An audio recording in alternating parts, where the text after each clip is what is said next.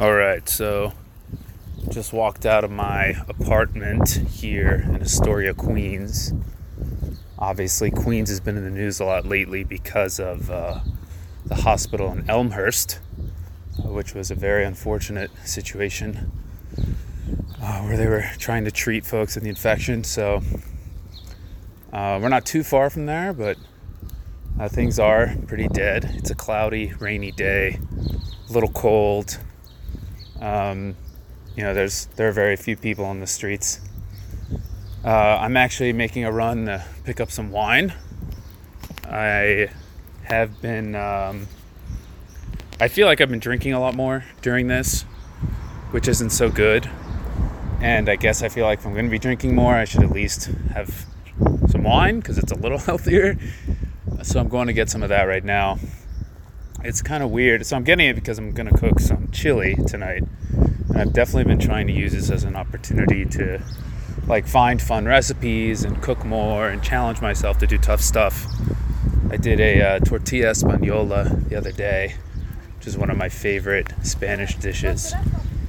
And uh, that was pretty cool. But yeah, I mean, when things first started, I was very much still trying to do fun stuff however I could. My sister lives in the city, and so I would go see her, um, or I'd go on walks, or I would go running every day. I'm still running every day, uh, but it's, you know, I, I even like looked up a list of outdoor monuments in New York City, like places I can still see and explore the city because I just moved here, like I said. And I'm very much someone who's like, no, I'm, I'm always going to find a way to have fun. Of course, in the current context, doing it in consideration of everybody else and social distancing, uh, but having that energy.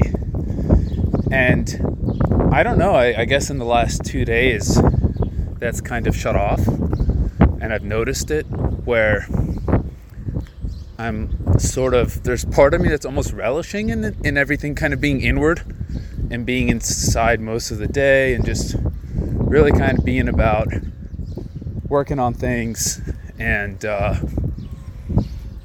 catching up with friends and family. But I guess I hate that because I'm, I'm also in New York, you know, and I still want to experience it in a safe way if I can. So I'm not sure how long that's going to last. A couple cars going by now. How's it going? How's it going, man? Not bad. How you doing? You know, hanging in there. Yeah. Surviving. Yeah, still getting some good customers. Yeah, yeah. We still. I mean, we slowed down a little bit because people have kind of gotten in their routines and they're staying in. Yeah. But we had a big rush like the last three weeks because people didn't know if we were going to close. If everything Ah. was, they were panicking and they they came in and it was like madhouse. okay. But now it's a bit of a lull. Okay. Well, I'm glad you guys are able to stay open. Yeah, we are. Um, we're considered an essential business. Oh, really? Yeah. Okay. Um, I agree with that. Yeah, so do I. So one of the reasons is that people are already uncomfortable, and they don't want to make it worse where they can't even like have a glass of wine at home. True. And another big problem is that if they close down all the liquor stores, people who are physically addicted to alcohol, they're going through withdrawal, and they have to go to the hospital. Oh, Otherwise wow. They could die. I wasn't thinking about that at all. Yeah, me neither. Like when I heard that, I was like, wow, that's really smart that they thought of that. Yeah. Otherwise, they would get all these people coming in, flooding the hospitals that are already flooded. That's So- insane, man. Yeah.